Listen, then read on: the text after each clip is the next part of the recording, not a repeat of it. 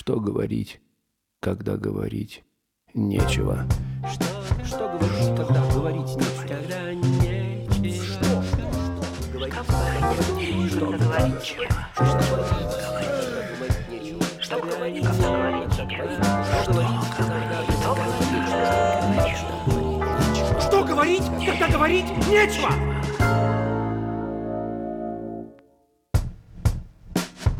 Я просто пел, а с моим телом как бы вот происходило реальное событие. Ну он меня душит, а у меня как бы в сумке лежит диктофон. У нее 300 тысяч подписчиков и столько же видео. Большую часть музыки я делаю, конечно, из э, говна и палок. Кондуктор не спешит, кондуктор понимает, что с девушкой я прощаюсь навсегда. Всем привет! Это Петербургский театральный подкаст и его ведущая Алена Ходыкова. Алиса Фельдблюм, наш гость Дмитрий Мульков. Привет. А, Режиссер, а, недавнешний выпускник а, мастерской Анатолия Праудина. Композитор. Можно сказать композитор? Ну, наверное, или да. звукорежиссер, или Ну, как? з- композитор скорее. Мы начали обсуждать, в общем, композиторские работы Мити, потому что я сейчас пишу о спектаклях театрального проекта 27, и там как раз звучит э, музыка Мити. А еще Митя, соответственно, скоро выпускает премьеру. И раз- разговор у нас о том, как вну- внутри режиссуры какого-нибудь человека, с которым ты работаешь, взаимодействует твое композиторское. То есть, как бы, э, вот есть спектакль какой-нибудь подростковый, да, там про, про подростковые драмы и конфликты. Есть твой какой-то, а, не знаю, невероятный эмбиент, а может, и не эмбиент, короче, биты. Невероятный. Эмбиент, Вот, и причем, и просто, э, когда, когда я смотрю эти спектакли, и когда пытаюсь в них писать, то очень разнится, конечно, как бы сам э, текст такой, ну, довольно простой, в социальной плоскости, и, э, ну, находящийся, и совершенно какой-то абсолютно дру- другая музыка. Как у тебя это всё сочетается? Ну, нет, я делаю как делаю, как вот в смысле у меня получается. Но в любом случае мы как бы с режиссером, вот с Владом таком, например, там «Принц в корзине», мы там договариваемся, а про что спектакль, как бы зачем он. То есть в любом случае перед тем, как начинается работа, мы встречаемся, обсуждаем тему, Э, Понятно, что я читаю пьесу, исходя из пьесы, я задаю какие-то вопросы режиссеру, потому что мне важно понять замысел. А, Вот, э, потому что надо понять, ну, какие-то общие вещи про атмосферу спектакля, настроение, что к чему, для того, чтобы у меня был какой-то материал к тому, чтобы соображать. Потому что, э, в принципе, можно, наверное, сделать что угодно. Понятно, что я не, не то чтобы прямо профессионал в смысле музыки, у меня есть довольно ограниченный функционал и не очень такой широкий инструментарий, но я могу там подобрать то, третье, десятое, и для того, чтобы подобрать то, что нужно, вот мне нужно понимать э, концепцию. Большую, большую часть музыки я делаю, конечно, из э, говна и палок. Потому что, например, даже вот «Принцы в корзине» там есть несколько скрипичных композиций, как бы скрипичных. То есть вот тема матери — это такая тревожная скрипка, которая там такой э, диссонантный аккорд и все такое. Но она записана на баритон укулеле, на который я играю смычком. Вот, потому что у меня нет ни скрипки, я не умею играть на скрипке, но у меня была баритон укулеле, и мне надо было записать, я понимал, что мне нужно там имитировать скрипку, я ее записал, обработал. Ну, в общем, из всякого мусора в основном собираю. Вот э, то, что мы делали с курсом, например, там курсовые спектакли, вот Илиада Пост вы видели. Там Мгм. тоже вот были наши инструменты, которые я сам своими руками сделал. Они тоже были, конечно, в гараже просто собраны из, из фанеры, вот, но вот на них можно было играть музыку, и мы, в общем, ее делали. То есть это не принцип твоей работы? То есть мне это всегда казалось, что ты принципиально отходишь от каких-то конвенциональных инструментов и сам делаешь какие-то инструменты из манекенов, э, палок, каких-то прикольных таких штук, чтобы это и звучало как бы, ну, необычно. Ну, тут... А э, ты говоришь, что это вынужденная мера? Нет, это в каком-то смысле, то есть это первоначально, наверное, это вынужденная мера, а потом как бы уже это концепция. Просто, может быть, в связи с тем, что я чувствую себя дилетантом как бы в этой сфере, в том, что касается написания музыки, мне вот нужен какой-то свой путь. Когда я делаю сам инструмент и потом на нем играю, я себя чувствую легитимно. Типа я сам сделал, сам сочинил, все, как бы все нормально. Ага. Это не рояль, за которым как бы ты играешь, и у тебя ты не владеешь ничем и чувствуешь себя совершенно растерянным перед этим. Вот. Ну, э, нет, мне просто нравится еще, что это так на грани как бы э, перформативного чего-то, потому что, то есть, тут имеет смысл не только исполнение, не только то, как это звучит, но еще и то, как это выглядит. Мгм. То есть, вот этот странный инструмент, сделанный там из э, канистры или из э, трупа, в, в смысле, из э, этого, из манекена, который как бы стилизован под труп, это просто странно выглядит, и это заставляет людей как бы внимательно слушать это. Вот, то есть это работает тоже на, на внимание. Ну и плюс ты иногда как будто бы соединяешь чисто какую-то музыкальную функциональность с визуально-режиссерскими как бы приемами. То есть вот, например, в Аксинье, там где-то к- коса, которая косит траву, это Да, что да, Что было? за Аксинья, Коро- расскажите. Я не в Э, курсе. Митя делал эскиз для лаборатории в Усть-Лабинске по сказке «Огненный змей» казачий. Мгм. Он был весь музыкальный, то есть там это как бы жанр такой плач, и э, один из музыкальных инструментов, хотя там из инструментов были там типа колокольчики какие-то просто, ну то есть как будто бы там не, ну г- Там были, гармонь. собственно, в основном перкуссия всякая, Ну да, бубенцы, там в основном все пели, это была такая Да. капелла история. Но и это все накладывалось на вот такие чисто режиссерские как бы приемы, типа там вот этих мокрых тряпок, которые отжимаются, это же тоже создает такое звучание. Да, а, такой. Да, да, хлесткая. Ну или такой просто вот такой скрежет вот этой мокрой, а, мокрой ткани, он очень мерзкий и очень подходил под спектакль. Ну, в общем, там была обалденная штука, Митя взял просто какие-то алюминиевые Трубы. а, трубы, насадил на них а, от дудочки на- насадочку. Да, от блокфлейты. И, сори, и девчонки, они как бы, у них была такая рутинная работа, и они эти трубочки брали как косы, и типа косили, то есть они в них выдували воздух, и получался и звук э, скошен, ну, как Такой бы ко- свист. косы, да, свист. Очень круто. И это при этом выглядело, то есть какие-то такие покалеченные косы, потому что без э, лезвия, то есть как просто палки. И это при этом, и они сами как бы создавали этот звук, то есть, в общем, Митя использует. Ну, это, кстати, казачий инструмент, реально. То есть есть такая штука, называется калюка. Это обертоновая флейта.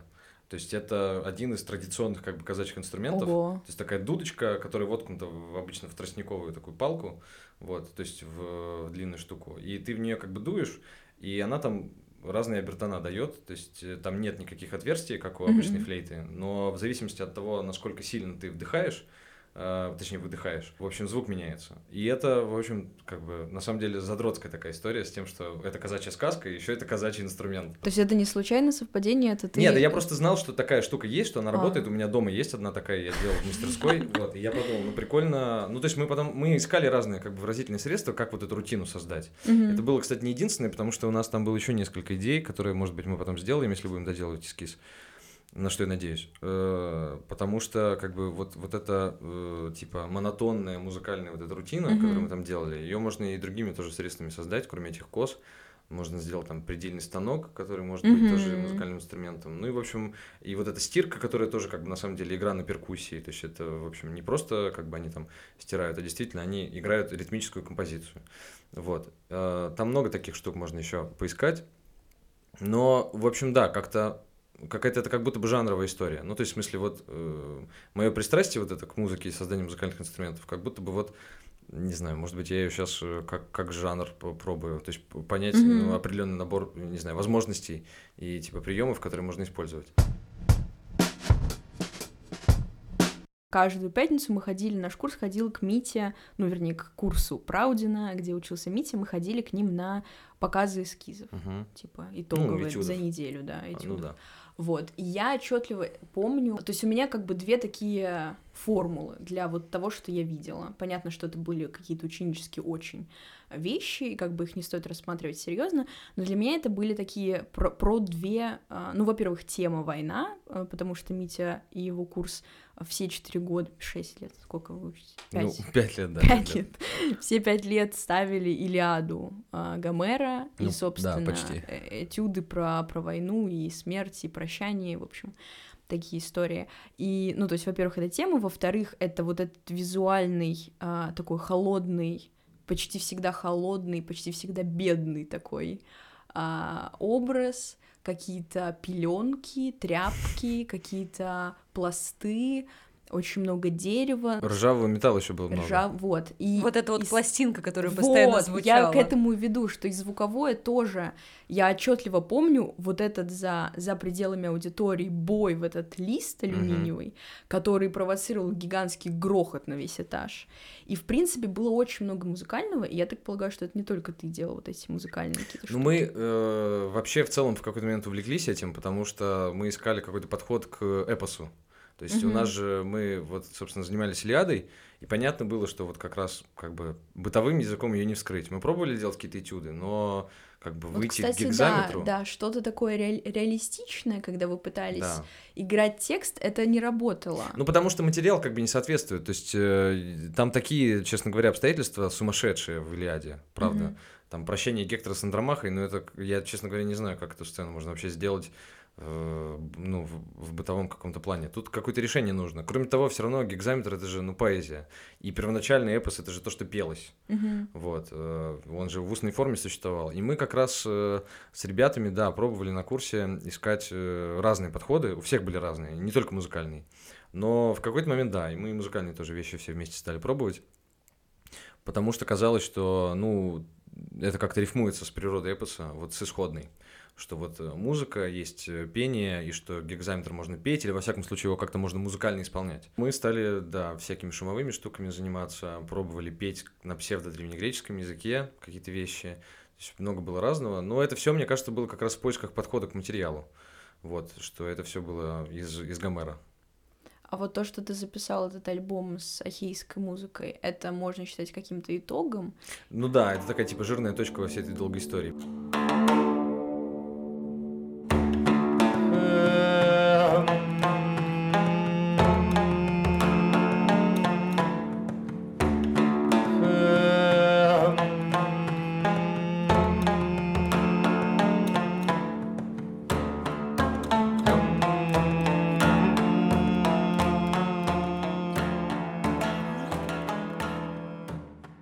Искал эквивалент древнегреческой музыки? Нет, Или ну, это твое представление? Да, то есть это скорее сочинение на тему. Я там Ага. слушал, конечно, всякие реконструкции, Да, все равно да, да, никто не вот. знает, как бы, как она звучала тогда. Но суть ведь не в реконструкции, суть в создании, как бы, вот э, какого-то ощущения от этой музыки, какой-то атмосферы, потому что нам же нужно было за счет этой музыки передать вот э, войну, вот эту тему как-то создать, потому что в бытовых этюдах это, ну, как-то не очень реализуемо. Ну, во всяком случае, с нашим уровнем актерского мастерства, э, значит, на курсе, за исключением там нескольких наших однокурсников. Но я за себя могу сказать, э, с моими актерскими способностями создать, э, там, выразить обстоятельства войны невозможно. А вот э, написать музыку для того, чтобы создать какие-то чувства по поводу, значит, надвигающегося кошмара, вот это вот я как бы более-менее, там, мне кажется, у меня получилось на курсе.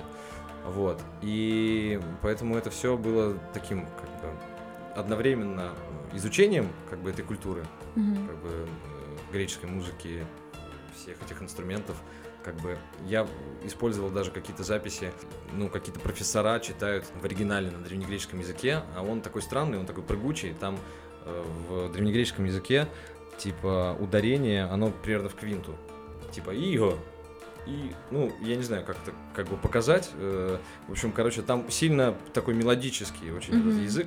Э, Там человек, когда говорит, есть ощущение, что он напевает. Просто очень странные какие-то. Ну, значит, как вот мелодии. в твоем этом альбомчике. Ну, наверное, да. Такой полуречитативный, Ага. полу, э, какой-то мелодический вариант речи. Вот. И вот что-то что мы такое пробовали для того, чтобы как раз создать вот эту атмосферу, в которую можно было бы погрузить э, зрителя, и чтобы это тоже нам помогло как раз создать э, вот эту атмосферу войны. Короче, мы плавно подошли к теме твоей учебы, и все-таки хочется немножечко затронуть эту тему, потому что, во-первых, хочется понять, из чего как бы соткан вот этот метод Праудина, чему он вас учит. То есть, во-первых, почему вы реально 6 лет как бы ставили Илиаду. И еще вопрос, э, как ты пришел к Праудину? И В смысле, целенаправленно, нецеленаправленно, и к- как про- происходило вот это твое поступление туда? Я тогда с поступления начну. Э, Вот, а потом, потом про метод, метод. Праудина, да. Ну и как будто бы, я не знаю, как его сформулировать, Праудин разный, но, в общем, ладно, по порядку. Как я поступил? Я поступил после 11 класса сразу, мне было 17, я был самый младший на курсе. Мне кажется, что это э, что-то чудесное, в смысле, что понятно, что я старался, но я думаю, что мне повезло. Вот, был какой-то матч, видимо. Я думаю, что меня взяли по большому счету из одного этюда, потому что я прямо на поступлении побрился на лысо. Праудин сказал сделать три этюда по одной минуте на свободную тему. Самое главное, чтобы один был э, вокальный, второй это пластический и третий инструментальный. И, в общем, я на первый тур приехал и с какими-то материалами, которые я на предварительное прослушивание не привез, какие-то рисунки показал, я привез какие-то свои музыкальные записи даже, потому что я уже тогда писал музыку, вот у меня были какие-то эскизы, я что-то показывал, кажется. Вот. И даже я, по-моему, показал записи своих снов, потому что у меня есть такое хобби, я записываю, типа, свои сны на диктофон. И я тогда очень этим увлекался, а сейчас меньше. Вот, у меня тогда был большой банк записей, и я что-то какой-то свой сон включил даже в колонке, показал, что вот смотрите, у меня есть такое странное хобби, я записываю типа свои сны. Но я подумал, что это типа козырный какой-то ход, вот надо чем-то отличиться. И, собственно, никто не услышал этого, потому что услышали просто пару фрагментов, где я говорю вот так примерно. Вот, Потому что я сонный, так разговариваю, и все такие, ну ладно, он записывает сны. Взяли-то не, не поэтому, мне кажется, а потому что там был этюд. Э, Мне кажется, что вот среди тех, которые делал на поступлении, самый удачный. Я пел песню э, «Сиреневый туман», там по сюжету парень э, прощается, значит, со своей девушкой, вот, э, расстается и уходит, типа, в армию. Можешь напеть. Э, Сиреневый... Кстати, я плохо помню мотив. Прощальная звезда, кондуктор не спешит, кондуктор понимает, что с девушкой я прощаюсь навсегда. Что-то такое. Я услышал эту песню, значит, у погребничка в спектакле «Кабаре Магадан», и у меня прям потом целый месяц вертелась эта песня на языке, я подумал, ну, спою эту песню. Типа, она мне понравилась. А там реально по сюжету парень прощается с девушкой, расстается и уходит в армию. И я придумал такой этюд, как э, начало цельнометаллической оболочки у Кубрика, когда там парней бреют на лысо. И я подумал, блин, здорово, если вот действительно будет девушка меня брить на лысо, а я буду в это время, типа, петь песню. А у меня были волосы, у меня была прям прическа. Я попросил свою подругу из Перми, которая здесь живет, она помогла мне, мы сделали такой этюд, расстелили специально простыню, чтобы все волосы, которые с меня свалились, ну, там, не сорить особенно. И получилась, кстати, композиция довольно прикольная, потому что волосы все опали вокруг, и вот э, там белая простыня, и на ней такие клочки волос. И мы не репетировали, конечно же, как она меня будет брить. Мы немножко попробовали мне подбрить, значит, э, затылок. А, Я купил специально для этого какой-то триммер, самый дешевый, там, за тысячу рублей. И потом, кстати, даже попытался его после этого этюда вернуть в магазин. Типа, сделав вид, что я как бы, типа, не пользовался им. Вот, при том, что я лысый был. Я стою в магазине лысый, я пытаюсь вернуть триммер. Они говорят, мы типа не принимаем. Я говорю, я не, я не пользовался. Ну, потому что мне нужны были деньги, вот. Но это, в общем, как-то было... В... Лето поступления было достаточно таким, э, неадекватным, потому что ты, на стрессе все время, вот, и как-то тебе в голову приходят всякие взбалмошные идеи, ты как-то не следишь за собой особенно. Ну, в общем, короче, она меня брила этим триммером, и время от времени у меня... А я пел эту песню. Значит, и все немножко этого не ожидали. Я даже помню Правдина, который сидел вот с такими глазами, потому что это было, ну, видимо, странно. Вот, немножко неожиданно. Ну, и это был такой перформативный ход, правда, потому что я не, ну, то есть я ничего не играл особенно, то есть я просто пел, а с моим телом как бы вот происходило реальное событие, потому что, ну, как бы вот я терял там свои волосы, вот. И, а Таня, она меня брила не, как бы не очень ловко, и время от времени она этим триммером э, заезжала мне куда-нибудь, значит, у меня волосы начинали путаться, и я дергался, и, значит, моя, и моя песня из-за этого тоже немножко менялась, вот, потому что я там, э, ну, в общем, было больно. Но она меня, в общем, побрила пр- практически целиком. Я там добривался в туалете еще немножко потом на Маховой. И я, собственно, с тех пор хожу лысым. Я потом тоже думал, что, конечно, наверное, в этом есть какое-то тематическое совпадение, что вот мой этюд был такой, что я как бы побрился и отправился типа на учебу, которая вся как бы вот про, про, про войну по большому счету потом получилась. Красивая рифма, если это так. Ну, может быть, это совпадение скорее. А про Праудина, да, про как бы его педагогику и про его метод. Но он с, ну, с курсом, который старше нас, э, насколько я понимаю, занимался немножко иначе. В смысле, они не так много занимались наблюдениями за людьми, насколько я знаю. Потому что мы, по большому счету, вот вербатимом и наблюдениями за людьми занимались вот непосредственно всю учебу. У Правдина как- какое представление, значит, о режиссуре, точнее, обучению режиссуре? Э, в режиссуру через актерское мастерство и работу с пространством. Вот это он так формулирует.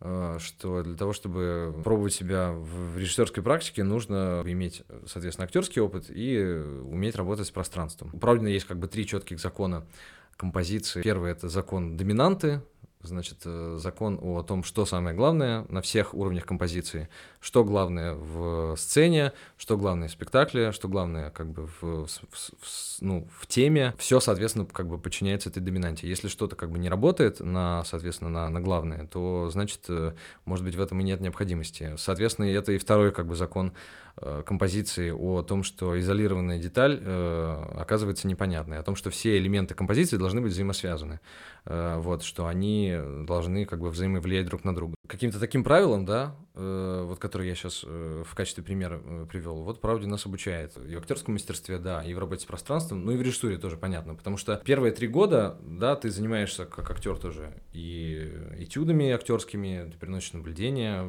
ты пробуешь себя в актерской роли, ты занимаешься речью и так далее, и так далее. Как бы вся школа, в том числе работа с воображаемым предметом, значит, память физических ощущений, и на первом семестре это обязательно как бы этюды, э, значит, наблюдение за животными, э, вот, э, которые, кстати, я терпеть не мог, у меня вообще это все не получалось, я это не любил, вот. Вот наблюдения за людьми мне нравились очень, потому что это всегда какой-то такой, типа, классный опыт, вот, общение с другим человеком, как бы узнавание его, как, как бы поиска темы какой-то, ну, вообще глубокого какого-то любопытства в- и глубокого внимания к другому. Мне кажется, что это прямо хорошая практика, чисто по-человечески, не говоря уже о том, что на сцене это прям тоже супер важно, что ты как бы не сам по себе, не ты в предлагаемых обстоятельствах, а это какой-то другой человек, которого ты представляешь людям. Ну, э, я говорю, э, с другим курсом, наверное, он по-другому занимался, не знаю, как он с текущим курсом занимается, но в любом случае вот у нас было очень много наблюдений за людьми, и мы большую часть как бы своих актерских работ делали через наблюдение. Э, Вот. э, Ну, это такая большая база для вербатима. ну да, да. То есть это же тоже вот э, опыт Праудина, он сейчас этим очень много занимается. Вот. То есть это на самом деле такое про соединение документалистики и, и ху- ху- художественного. Потому что вот то, что мы пробовали в Илиаде, мы там, конечно, пробовали соединить какие-то наши наблюдения, какие-то этюды из жизни. Ну, у вас там характеры больше такие были. ну, это все, в, в- общем, на самом деле было в результате работы тоже над, э, над э, вербатимом, потому что, например, вот я там занимался Гектором, что было вообще, кстати, сложно. Ну, потом, то есть в любом случае ты не можешь просто сделать Гектора. Гектор это же нереальный человек. Но подход заключался в том, что ты должен сначала в реальности подсмотреть, найти какого-то человека, прототипа. А вот кто был прообраз. референсом? Ну вот Гектора? э, я случайно познакомился с капитаном армии. Это был 2019 год. Его зовут э, Вадим. Он пришел в наш институт для того, чтобы найти педагога по речи, и он пришел в форме с медалями. Я его встретил и помог ему найти педагога по речи. Почему? Потому что он у него есть хобби, он снимается в кино в качестве каскадера. И у него бывает, что у него есть какие-то роли, где он как бы говорит, у него проблемы с речью, и он искал себе хорошего педагога. И я его случайно встретил как бы на входе в институт, и сразу подумал, а у меня была задача найти какое-нибудь наблюдение себе на Гектора. Я думал, блин, Гектор, это кто вообще такой? А тут стоит человек как бы в парадной форме, военный, такой крепкий, и он оказался э, серьезный мужик, потому что у него там два высших образования. В общем, короче, очень солидный мужик, и я с ним как-то договорился, я ему помог, типа, найти ему педагога. Он мне сказал, типа, давай, я тебе тоже услугу за услугу, Э, вот спроси все, что хочешь. И я подумал, блин, э, прикольно. И как-то мы так договорились, что я с ним э, ходил, типа, в течение нескольких недель тренировался. У меня с ним были индивидуальные тренировки, он мне показывал какие-то борцовские штуки. Я вообще был в это никак не, не включен, никогда этим не занимался. Мне было очень сложно. На первой тренировке меня чуть не стошнило. Вот, э, просто это был перебор. А он там меня душил, что-то мне показывал, как там локтем бить манекен. Рассказывал мне много всего из своего какого-то армейского опыта. А, Вот. И он действительно был похож в смысле качеств и э, как ну, и темперамента тоже вот на, на Гектора. И он был как бы прообразом, который я потом... А как э, это развивал. происходит? То есть он тебя душит, тебе же нужно... Ты же не просто запоминаешь. Ну, он меня душит, а у меня как бы в сумке лежит диктофон, А, который вот, записывает, записывает э, тренировку, и я потом э, как бы еле слышные наши разговоры пытаюсь как бы вспомнить. Нет, ну самое главное, ты запоминаешь ощущения.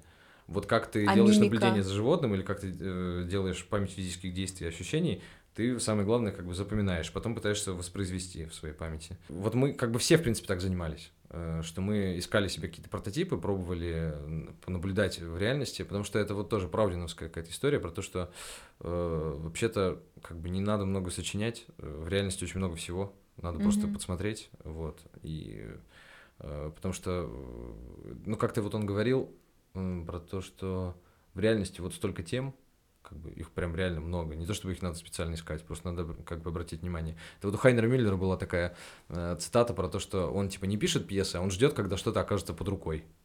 Вот. Ну, когда типа как, какая-то тема, видимо, возникнет с- самим собой. Вот. И вот этот принцип про наблюдение за реальностью в целом, даже не наблюдение за людьми, там, наблюдение за животными, а просто как бы внимание к реальности и интерес как бы к тому, что происходит вокруг, э, и документальный правдиновский подход. Вот это то, как бы, чем мы занимались с ним. А если говорить про то, как это было сделано, то это, конечно, вот к вопросу об армейской закалке Правдина. Потому что он как бы очень крепкий мужик, И его основной принцип, э, как бы в работе, это сверхусилие. Для того, чтобы чего-то добиться, тебе нужно преодолевать себя, а, тебе нужно много тренироваться, тебе, значит, э, нужно совершать сверхусилия, и тогда у тебя что-то получится. Это вот э, он любит цитировать Алису в стране чудес про то, что здесь для того, чтобы, значит, стоять на месте, нужно хотя бы идти, а для того, чтобы, значит, идти, нужно бежать. И вот он так про профессию говорит о том, что для того, чтобы тебе развиваться, вот, тебе нужно вот как бы себя преодолевать и, образно говоря, бежать для того, чтобы как-то двигаться. Слушай, у меня просто очень яркое такое еще одно впечатление от вашей мастерской это разборы Игоря Коневского. Угу. То есть, когда он просто а, на атомы разбирал ваши сценографические какие-то решения, вплоть там до фактуры, до цвета, до того, как падает свет на определенную деталь. И как бы складывается такое впечатление, что Праудин в своей мастерской из вас хотел сделать таких как бы мультифункциональных э, авторов, которые могут и музыку написать, и э, какую-то драматургию сочинить, и, в общем-то, сценографически это все обыграть.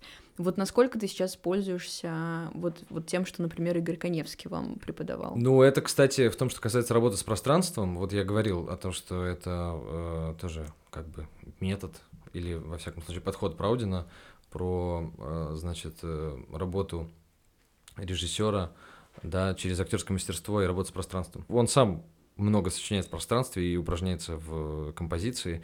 И действительно, я, например, замечаю за собой, что когда я себе только-только начинаю представлять спектакль, там, или эскиз какой-то, когда я буду делать, то, то я замечаю, как мое мышление настроено на то, чтобы сразу уже и пространство тоже представлять себе. Потому что я, когда себе представляю, как это будет организовано, вот, мне как-то становится понятнее какие-то правила игры внутри пространства тоже. Вот я сейчас буду делать Маузер в, в Перми э, по Хайнеру Миллеру. Там я делал эскиз сначала, и для того, чтобы сделать эскиз, понятно, что у тебя нет как бы художника, в смысле, у тебя нет возможности для того, чтобы э, сделать как бы сценографию, разработать ее в эскизах, а потом ее представить на сцене, ты делаешь из подбора. Вот. Но я так из подбора придумал, что оно, в общем, сработало, и я это как бы и первоначально себе так представлял. А потом вопрос был уже только в разработке той идеи, которую я представил на эскизе. Вот. А эта идея, ну, в общем, она была, ну, таким целокупным решением пространства, мне кажется. И она, в общем, организовывала действия во многом. Вот то, что я придумал на сцене. И поэтому у художника был вопрос как раз, э, а что мне это здесь делать? Основные какие-то штуки уже придуманы. И был вопрос доделывания этой идеи. Поэтому это может быть как бы конфликтная штука с тем, что, например, в работе с художником режиссер, ну вот из нашей мастерской может очень много придумывать. Вот. Но с другой стороны, мне кажется, что это важно для того, чтобы просто понимать, как спектакль будет устроен. Для того, чтобы пространство работало э, на действие. Так что это все очень важный тренинг, который потом, ну, во многом формирует твое просто режиссерское мышление. Вот, потому что ты привыкаешь мыслить определенным образом, ты привыкаешь пользоваться этими категориями, и потом они тебе пригождаются даже когда ты музыку пишешь.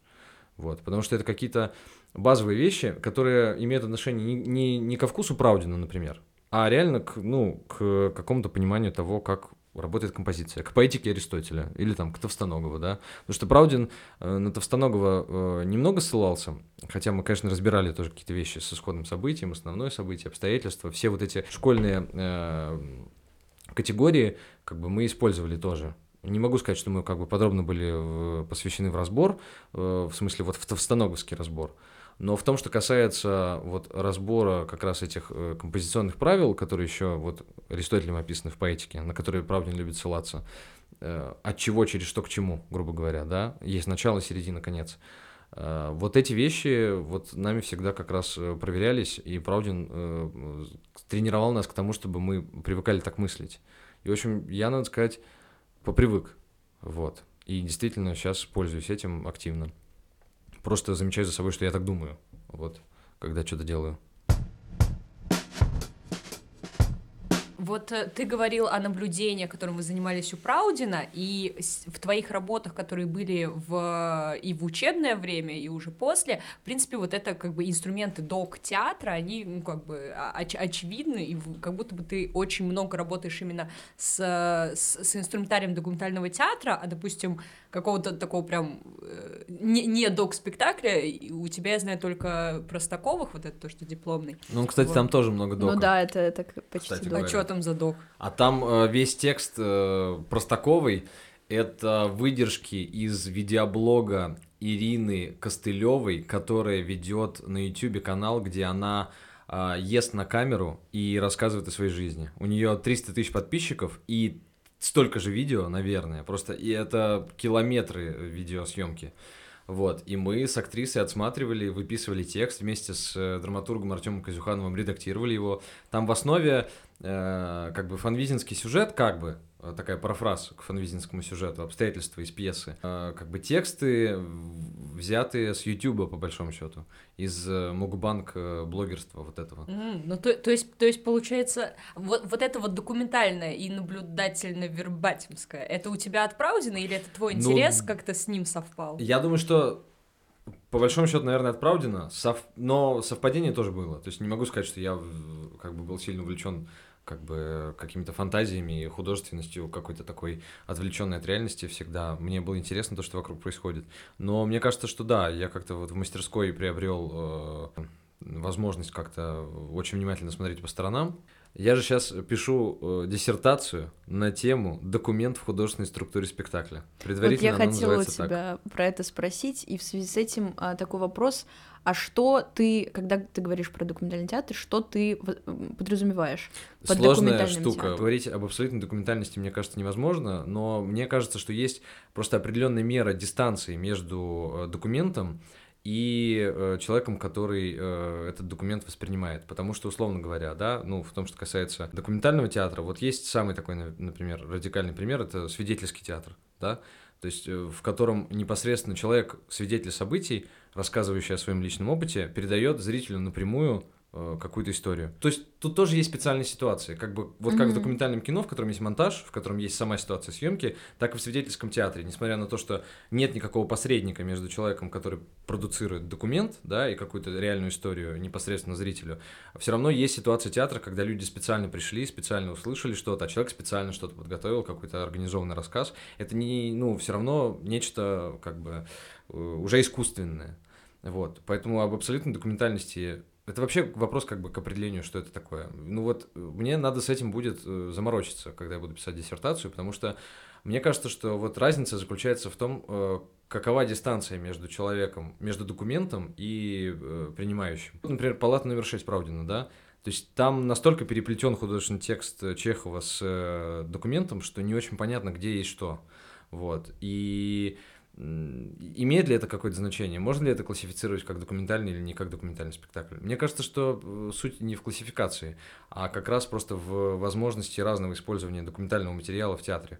Вот, потому что ты можешь сделать свидетельский театр, да, он будет чуть более прямое отношение, наверное, иметь к реальности, но все равно будет искажением. А ты можешь сделать там палату номер 6, которая соединение, да, такое переплетение художественного и документального, который тоже все равно создает для тебя какой-то реальный опыт э, прос- в просмотре. И я не думаю, что есть какая-то значительная разница. Тут вопрос на самом деле просто подлинности, потому что понятно, что документ можно имитировать, и что часто то, что называют документальными спектаклями, там не имеет отношения к, к, к исходному документу. То есть оно как бы вроде апеллирует к документальной эстетике, к тому вот чему, э, что мы представляем, когда мы говорим про документальный театр, но на самом деле в себе содержит много, как бы, э, много-много-много искажений. Не знаю, мне кажется, это вопрос совести автора, вот, по большому счету. Ну вот если я правильно тебя услышала, когда мы говорили про мастерскую, а, такое чувство, что для тебя, как выпускника Праудина, документ это не жанр, в котором ты работаешь, а инструмент, а, как бы прием. Просто как бы вот ты в арсенале своем его держишь и, в принципе, строишь повествование, как бы отталкиваясь от реальности. Не знаю, это, наверное, про разные как бы вот э, подходы в целом как бы к театру и разные задачи. Потому что мне, например, важно, чтобы мои работы соотносились с реальностью, чтобы как бы то, что происходит вокруг, э, выражалось, э, ну, как-то сугестивно, каким-то, ну, эмоциональным, таким чувственным, образным языком выражалось в работе, которую я делаю. Потому что это же какой-то вопрос, э, ну, коллективного переживания, ну, какого-то эстетического опыта. Не знаю, то есть это такая философская штука. Но вот мне важно, чтобы оно соотносилось с реальностью, чтобы это не было как бы разговором вообще на тему там э, любви или вообще на тему войны, а чтобы это было в, э, ну, контексте того времени, в котором мы находимся. Вот. И поэтому, конечно, я э, вижу для себя важным смотреть по сторонам на ту реальность, в которой я нахожусь.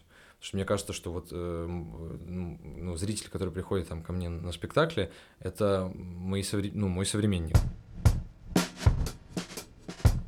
Какие прямо конкретно а, темы, герои, не знаю, сюжеты, конфликты, противоречия, реальности тебя интересуют часто, про что ты, собственно, ставишь, потому что у тебя же впереди там сто разных э, проектов, то есть как бы основная тема — это война, да? Ну, конечно, меня беспокоит, э, не знаю, атомизация общества, расслоение, ну, то есть какая-то, ну, вообще э, вражда и злоба, которая как бы в воздухе. Меня, конечно, волнует э, авторитаризм, э, меня волнует, ну, я не знаю, какие-то выражения, ну, вот, я не знаю, не любви, что ли, как это объяснить. То есть вот э, социальные проблемы, но и как бы то, как они влияют непосредственно на человеческие взаимоотношения, не просто как бы авториз- авторитаризм сам по себе, а вот, например, вот мы сейчас делаем э, в проекте 27 спектакль про подростковую э, школьную рок-группу. И я, когда рассказываю, обычно говорю, что это спектакль про э, школьную рок-группу, э, которая, значит, борется против системы образования. Вот, потому что это такая вроде простая история, на самом деле, практически ранетки, но только не с романтическим сюжетом, а с э, сюжетом про отстаивание самого себя и своих интересов, вот, э, про конфликт поколений. Потому что это, ну, какая-то тема, которая сейчас резонирует и которая тоже в воздухе находится. Я не могу сказать, что есть какие-то вещи, которые вот меня так волнуют, вот в общем философском смысле. То есть вооб- вообще о смерти, вообще о любви. То есть как бы мне, конечно, вообще интересно и смерть, и любовь, и все такое. Ну, я не чувствую какой-то необходимости сейчас вообще как бы абстрактно э, как бы об этом говорить и как-то выражать это. А те темы, которые я выше перечислил, ну, это просто то, что первое приходит на ум. Вот в Аксинии, например, да, в этом эскизе, который, я надеюсь, что мы доделаем, там для меня как бы самое важное это э, то, сколько э, времени в жизни, ско- ну, что пока мы разбираемся со всеми этими проблемами, связанными с войной, с, с авторитаризмом, с диктатурой и так далее, и так далее, целая жизнь проходит, и потом как бы времени на то, чтобы пожить-то как бы и не остается. Там важно, что все, всю эту травму, которую мы сейчас как бы испытываем и наблюдаем, что ее долго придется лечить.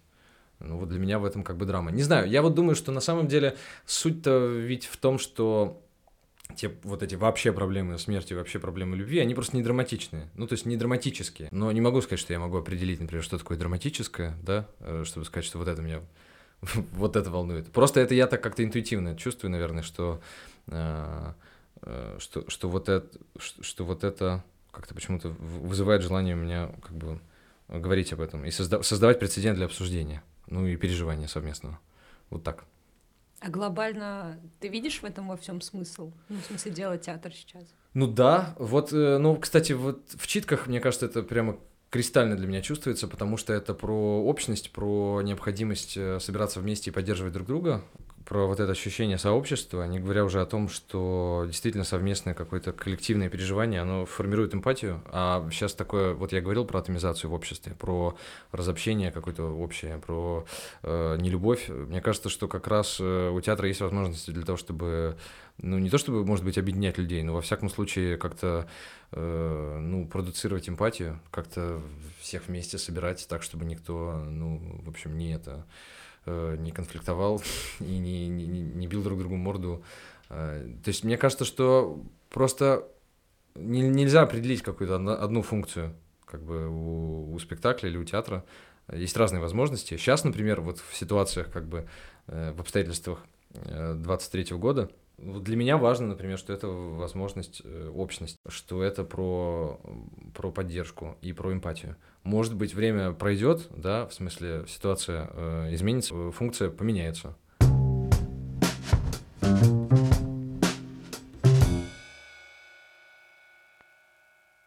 Да, сыграй какую-нибудь такую вот мелодию, Какую? ну, какую, которую мы потом сможем использовать. Что-нибудь такое красивое?